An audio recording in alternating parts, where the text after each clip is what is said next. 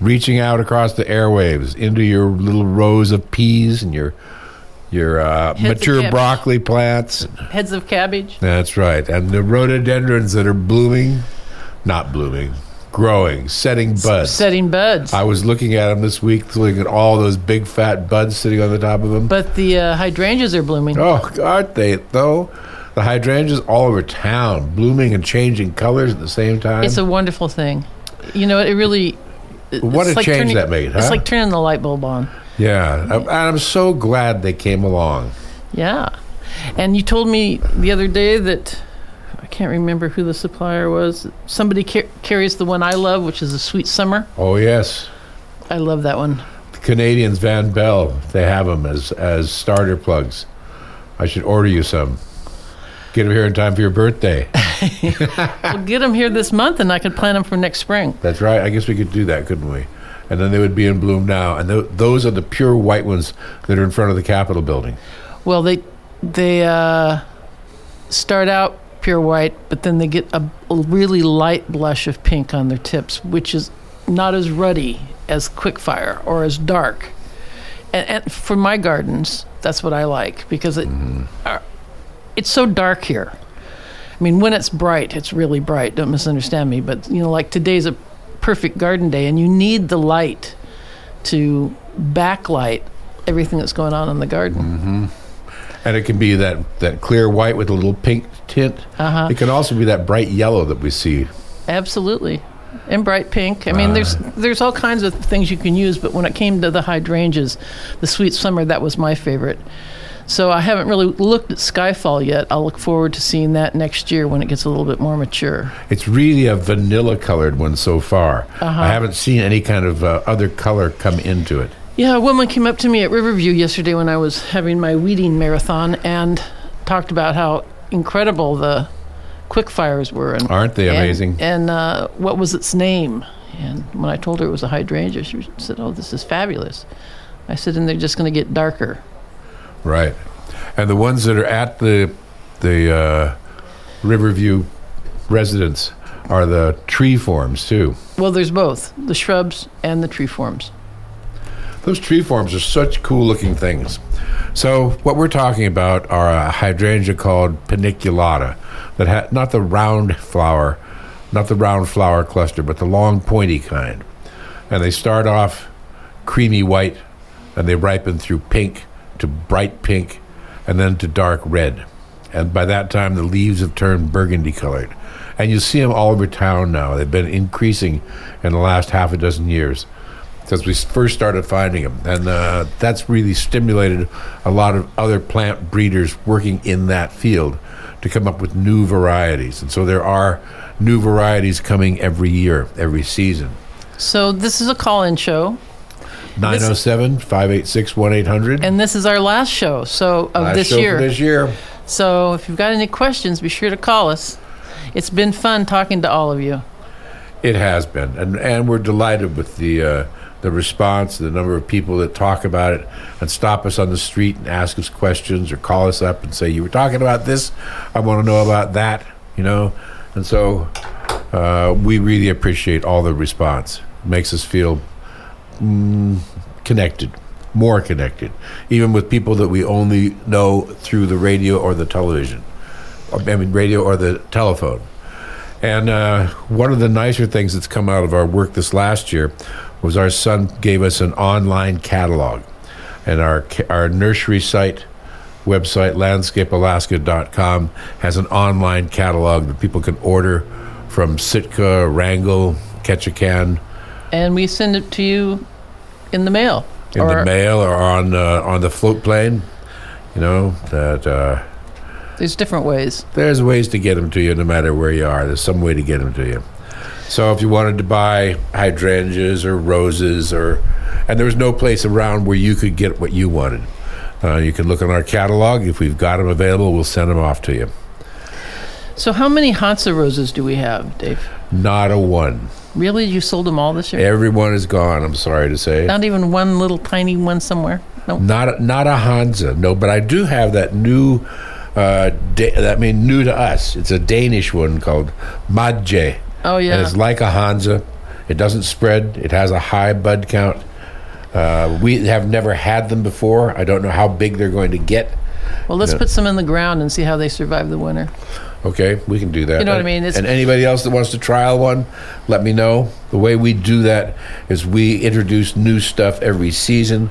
We sell it at a very low cost with the uh, the provision that you're going to respond to us and let us know how well it does. And of course, if it doesn't make it through the first winter, well, we'll replace it with something else. But that's the only way we can try all this stuff out. And there's so many different zones. You know, what it's like in downtown Douglas versus what it's like in the Mendenhall Valley, what it's like out the road. All those things. All those things. And it's wet, it's dry, it's, you know, cloudy a lot, it's sunny a lot. So it was quite a summer this summer. Quite a summer. right. So we got hot. everything. Uh, you know- we haven't had any ice storms this summer. I think that's the only thing on we're wood. missing.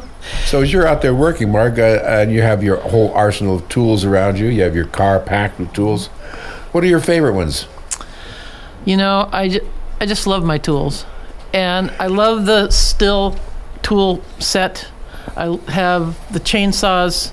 I love the trimmers. And now that they've gone to having the same battery that you can use Back and forth. back and forth. That makes a world of difference Yeah. too, doesn't it? and I have several pairs of each of those. Um, I love my Felcos, my really good handheld pruners, and my short handled loppers.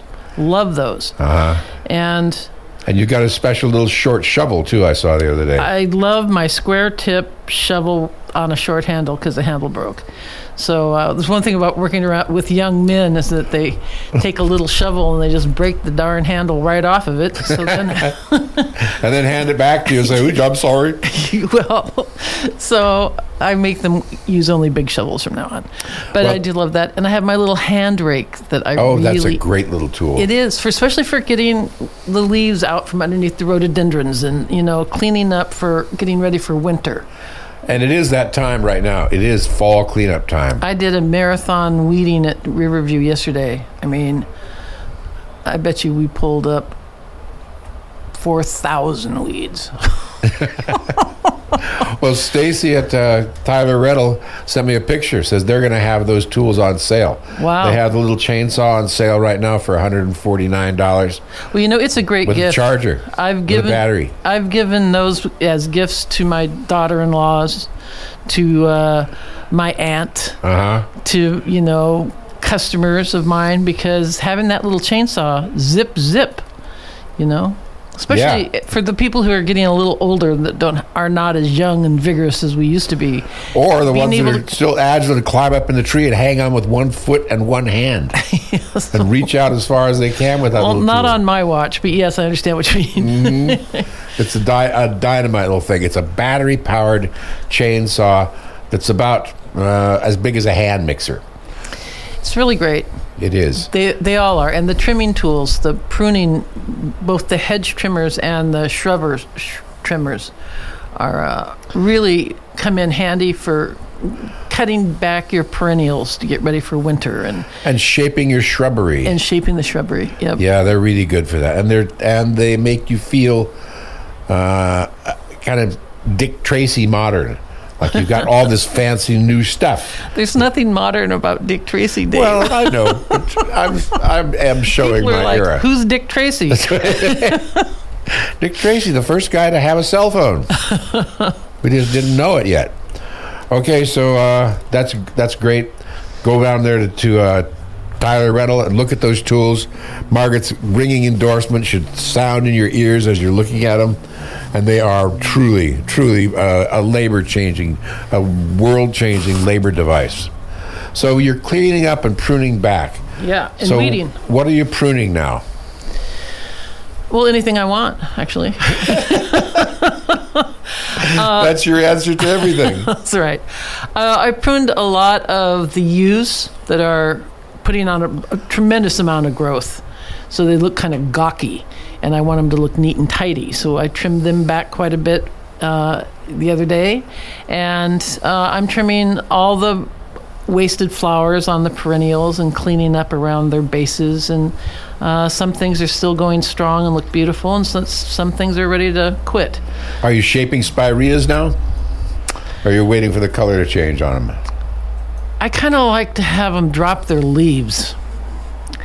The, the thing about the spireas, especially the old varieties, is that they they root everywhere. so if you don't manage them, that one trimming back of your spirea, you know, you have a hundred baby spireas. So I try to wait for them to drop all that and clean them up and prune them back when they're sticks. So that goes right onto the tarp. Yeah, I had a woman in the nursery yesterday talking about just exactly that. How she had bought a spirea from us, I don't know, 20 years ago. And that she must have She's got a hundred of them. exactly what she said. She Well, said, you know, I've got about a hundred of It's them. really great that now they're making sterile ones, you know, and we'll never have those other varieties ever again. I mean, not that we're ever going to get rid of them, but the Tor, it's a sterile, and it can't throw seed, and it it's beautiful, and it uh, has great fall color, and it's pretty in the summer, and and all that. But the idea that they have sterilized some of those really invasive shrubs that you know 20 years ago, that's all you had. That's right. And I saw yesterday a post from Oregon State University from the plant breeder there, the ornamental plant breeder named Ryan. I think his last name's Contreras. And he was showing the seed collections from diploid, triploid, and quadruploid uh, spireas as, as he's breeding them to make them sterile. Right. And so, if you have two different seed lines coming together and you can breed them so they become sterile, their offspring becomes sterile, then you got a plant that you can can uh, reasonably put out in the landscape and not expect it to spread out of control. Right. Well, you know, we really don't want non native things to be invasive. We did a lot of work with invasive plants this last week. We dug up a whole big area that had polygonum in it and uh, took the roots out of it as much as we could You and know. tarped it and plasticed it and then covered it back up again. And then again, the native things are very vigorous all on their own. I mean, I can't tell you how many cottonwoods I pulled out of the flower bed at Riverview yesterday, and they just came from seed this year. And they Absolutely. were six inches tall. Uh, and when you see the cottonwood floating around, that's what all that is. I It's, uh, know. seed. they're just looking for a home. That's right. In any bare ground. That's right. And uh, also the alders, and I am astounded how many little baby hemlocks come up in the flower beds. You know, right now they look like just uh, a little itty bit of grass with a split top. Mm-hmm. But boy, give them two years, and they uh, the root is take- way bigger than the top is. that's right. The top's only a little tiny, but the root's already reaching down and branching out all around there. You know, a lot of people don't like to weed. I find it soothing. I really like it because, uh, well, I don't use chemicals. I And you use- like it when you I- like it. I use design as an application to cover the ground as much as possible, and you have to spend a few years weeding and clearing out invasive things so that uh, the dominant elements get to take over. the things that you put in place, that how you have Mm-hmm. how you want it to be, yeah, it makes a world of difference. If you can hold that competition down a couple of years, so that your selected forms get to be dominant. The lingonberry is just beautiful right now and just Isn't it, though? loaded with berries. Mm-hmm. I was eating some yesterday while I was talking to the same woman, and she was saying, "Oh, I look at those. I remember going with my father when I was just a little girl in Anchorage and going out and picking those. What are they called?" I said, mm-hmm. "Well, they call them low bush cranberry here." Everywhere else in the world, they call them lingonberry, but low bush cranberry is their name in Southeast. And she said, That was it. Absolutely, that was it. And what a flavor. You never forget the flavor once you start eating them. Right? It's kind of a sweet, sour, and yet so very, very earthy flavor. And so good for you. Isn't everything?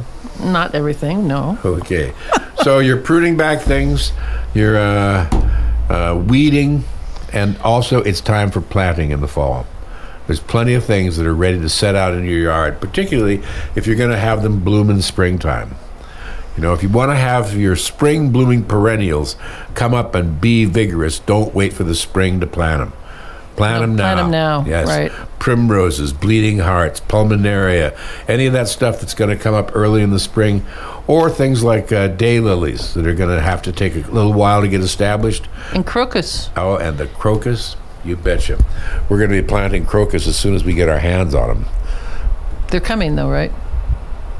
Well, I've ordered them. Okay. But you know what's happened in the last few years is the whole you put in an order and and it gets here, it's kind of gone screwy. Yeah, it's kind of like the lumber business. You can't buy any lumber either that you Oh. want. You have to wait months. It is astounding. That's right. Uh, we've been waiting for a particular kind of board for over a month, and it's uh, uh, the n- latest news is well, maybe we're not going to get them. Yep.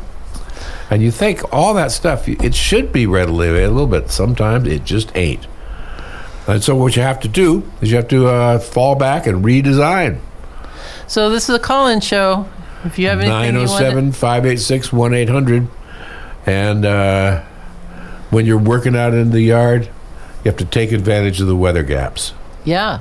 You know, yesterday I had four good hours of no rain, and we did a lot.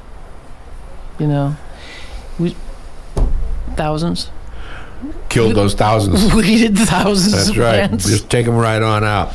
Okay, look at our uh, online catalog sometime this next couple of weeks and see the, the amount of stuff on there and uh, put in your orders and requests. And if you want us to bring up special things for you in the springtime, you know, people are talking to us every day about things that they want to have next year that they don't have. Either we don't have now or they're not ready for it now.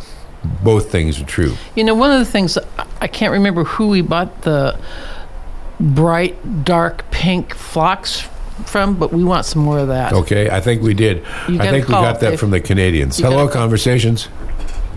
Um, would you put bark mulch down now or wait till spring? Oh no, We- I'd put it down We're now. putting it down now every day. Okay, thanks. You You know, it's really there's there's several reasons for doing it. One is uh, weed suppression because this is really a weed growth time. Thanks a lot for the question, by the way. Okay. You bet. Thanks.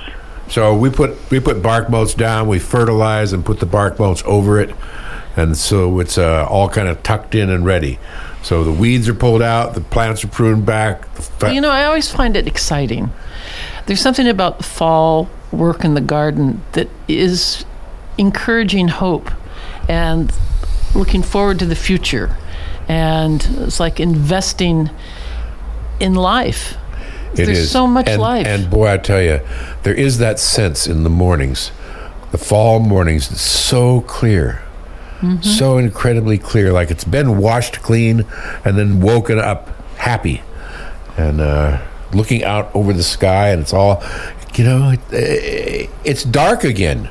It's dark when we wake up, which is quite a, a significant change, you know. And so, uh, you mean instead of being light at four light o'clock? always. That's right. so you go to sleep in the light and wake up in the light. Uh-huh. I know that. That uh, well, the animal world is like that too. So I guess that tells you where we are. And we're getting a break in the weather right now, and I'm going to go out and mow lawns and weed some more things. that sounds good. I'm going to look at somebody's house and look at their yard today, and see about transplanting big rhododendrons and moving stuff around.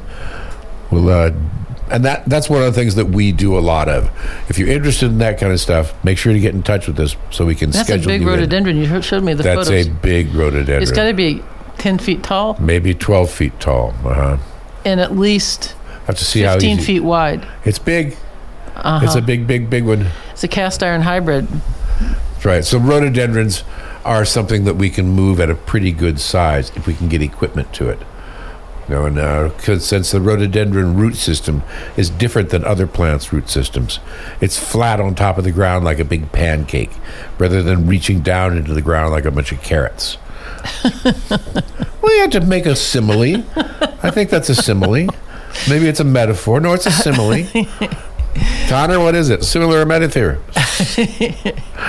All right. So uh, we have a few more minutes. Let's talk about what's happening with the trees. The leaves are beginning to turn color. You know, the heat we had this summer made trees really grow. I mean, I, I've seen gr- some trees, some crab apples that doubled in size. And uh, if they were growing in a sunny spot and they got regular water in, they're like just going to town. And I think they all need to be pruned back some to make their branches stronger and maybe even tied up so when the ice and snow starts forming on them, they just don't naturally break because they're still young trees. They're still young trees, and they've got all that tremendous weight and growth on them without having a, a great deal of diameter yet. Right.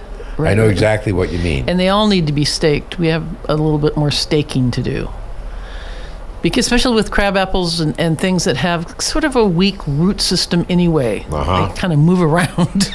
Right. I pruned a crab apple yesterday or the day before, and it had fruit on it as thick as bunches of grapes. right? There wasn't any kind of space between them. It was just like solid little tiny apples everywhere on them. Little tiny ones, though. Right. Little, little tiny ones. But I saw, I saw Maureen picking little tiny crab apples a couple of years ago. I asked her what she did with them.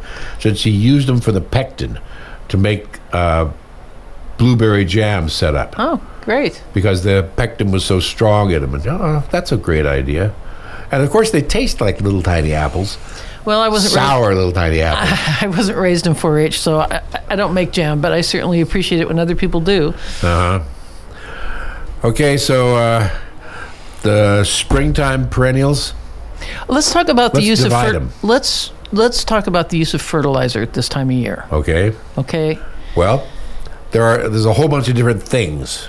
You know, let's talk about what people are going to let, let's just pick the things that people are going to buy in the store here. What's on the shelf and how to address their rhododendrons, their roses, their shrubbery. One thing I've noticed in the last few years when I look on the shelves of the of our local nurseries, and even ones in uh, in other towns, and even in the big box stores, the fertilizers have gone to really, really Low. low concentrations of nutrients. So you have to put quite a bit on. I They've think that's a profit thing. So you can only buy it in a small box that's the size of an oatmeal container, and then you have to have 20 of them. right. because so and it, and it still costs you know ten or twelve bucks for a box of Or uh, more. two- or three percent nitrogen, five percent nitrogen. So the theory, anyway, the theory of fertilizing at this time of year. Let's not go off on some jag. All right, I won't rave. okay, the theory of fertilizing at this time of year is you are feeding for next year's growth. You're not trying to encourage any more growth this year. You can see the end of the season coming. Uh, good morning, conversations. Good morning, Dave. How do you prune prune Daphne, the shrub Daphne? How do you prune Daphne? Hardly at all. I'll With tell you on the gloves air what. I know. It's very poisonous, so you have to be really careful. That's right. It is. Everything about the Daphne plant is poisonous. The seeds, the leaves, the roots. So you have to wear gloves. Right. It's not so much that the that the poison is going to come in through your skin. The poison has to be eaten to have any kind of effect on you. But when you prune them, you know the the only reason you would prune it would be if it got too large for the space it was in. They have to think about how they look. They're all like kind of like a, a, a cactus, a saguaro cactus, a bunch of straight up things that are all clustered together. So you would cl- prune it down where you wanted it to be more open. You could do that. You could take individual branches. So the out. tallest ones you could take down to the ground. Well, it's remember it's still only got a single trunk coming up. Uh huh. But you take it down to that trunk Take it down to that trunk. Then that would be that would open up the spaces for the remaining ones. versus cutting it off at the top, where it's now then going to bush out into a hundred little stems. You're right, and that makes a world of difference. You want them to look like that. You want them to look unimpeded and be straight up like a colony, kind of like blades of grass. Right. And so you would do that rather than cut the top of it off like a lawnmower. You go down to the bottom of it and cut the whole stem out. Right up against the trunk. The same thing you do with dogwoods, currants, gooseberries, any of those multi-stem Roses. Yes, and roses. Any of those kind of multi-stem things like that that, that are going to come up from the base. And spireas. Can't forget the spireas. Oh, I was in the yard and I picked a couple gooseberries this week. Are they ripe yet? So sweet Okay, Lum. absolutely so sweet. And you know, you have to the the color doesn't give as much a clue as the texture does. Mm-hmm. So you reach out and feel it, and if it's as uh, yielding as you want, kind of like a little water balloon that's just the ideal texture for it. Really juicy, really succulent. Oh, what a flavor too. I love them. I pick them and put them in a plastic bag and, and put them in the freezer. And then I use them on game and pork roast or anything like that and make it piquante. Yep. Really, really tasty. We got five minutes left of our last radio show of the year, and we want to tell you it's been a pleasure. Absolutely. Yeah. And so, uh, getting off the boat and uh, walking into town, having somebody say, "I recognize that voice. That's those people on the radio. Isn't that you?" You know, that's uh, that you get paid back instantly for that kind of stuff. So uh, we're still going to be open for the rest of the season. Our autumn hours are uh, Thursday, Friday, Saturday, Sunday. And we're still accepting jobs. Yep, still Working doing- every day. Doing work every day. We have a great crew. We're keyed up for that kind of stuff, and we can swoop in and renovate, or clean up, prune back, do all those things, and transplant too. We're making uh, gardens every week where there were not gardens before, and it's uh, it's a really heady and exciting time of year for that kind of stuff. If there's anything that you're uh, worried about transplanting, digging up now, you know, this is still plenty of time. The ground's in nice shape. It's better to do it now than it is to think about doing it in the springtime. Because now, not only is the, is the soils warmer, they're also drier. Even though it's been raining, they're drier than it is in the springtime when it comes out of frost. When it's been frozen. It has been frozen, then when it thaws, it's so wet and mucky. well, part of it is that it's fro- frozen down deeper and there's no place for the water to roll. You know, water wants to find a place out. That's right. very, very nice. And uh, we made these cages for delphiniums that work really, really well. And if you have delphiniums now that are being beaten up by the rainstorms, you know, you need to talk to us about that. We'll show you how to do it. It's a pretty simple thing, and it makes a world of difference. So we've got just a couple minutes left. I'm going to talk about the bonsai trees. And if you are one of those gentlemen, maybe 20 years older than me, who were part of the group that climbed up into the high altitude areas here and spent several years digging little trees out, taking a third of the root system this year, filling it back in, a third the next year and filling it back in, a third the following year and filling it back in and going back the fourth season and digging the little trees up and bringing them down and putting them into pots. Give me a contact. I'm really fascinated by this stuff, and I'd like to see the results of your work. There are people older than you are? There are lots of people in Juneau older than I am. Well, I'm not older than you are, that's for sure. Well, good. I'd hate to think you'd skipped ahead and gotten ahead of me. well, Juneau, Okay, I love and- this town. Yep, come and see me tomorrow. Come and see me today. I'll be at the nursery after 10 or maybe 11 o'clock. And uh, there is some absolutely spectacular stuff. We transplanted Miss Kim lilacs all last week, and they just look marvelous. Just marvelous. You plant them out now, they'll bloom next spring, and it'll fill your room. And they're big. And they're big, and they're and they've still got their original price tags on them. Before I raise the prices on them, you ought to come and buy some. That's right. And they're turning, the leaves are turning color, got that burgundy color on them. And uh, there's nothing like it. That aroma of the lilac in the springtime. We were looking at roses today. We're going to have more kinds of roses next season. And uh, I think we're drawn to the close of our, our scene here. Take care, Juneau. Take care. We'll talk to you next spring. And until then, remember, from Margaret and Dave at Landscape Alaska, happy gardening.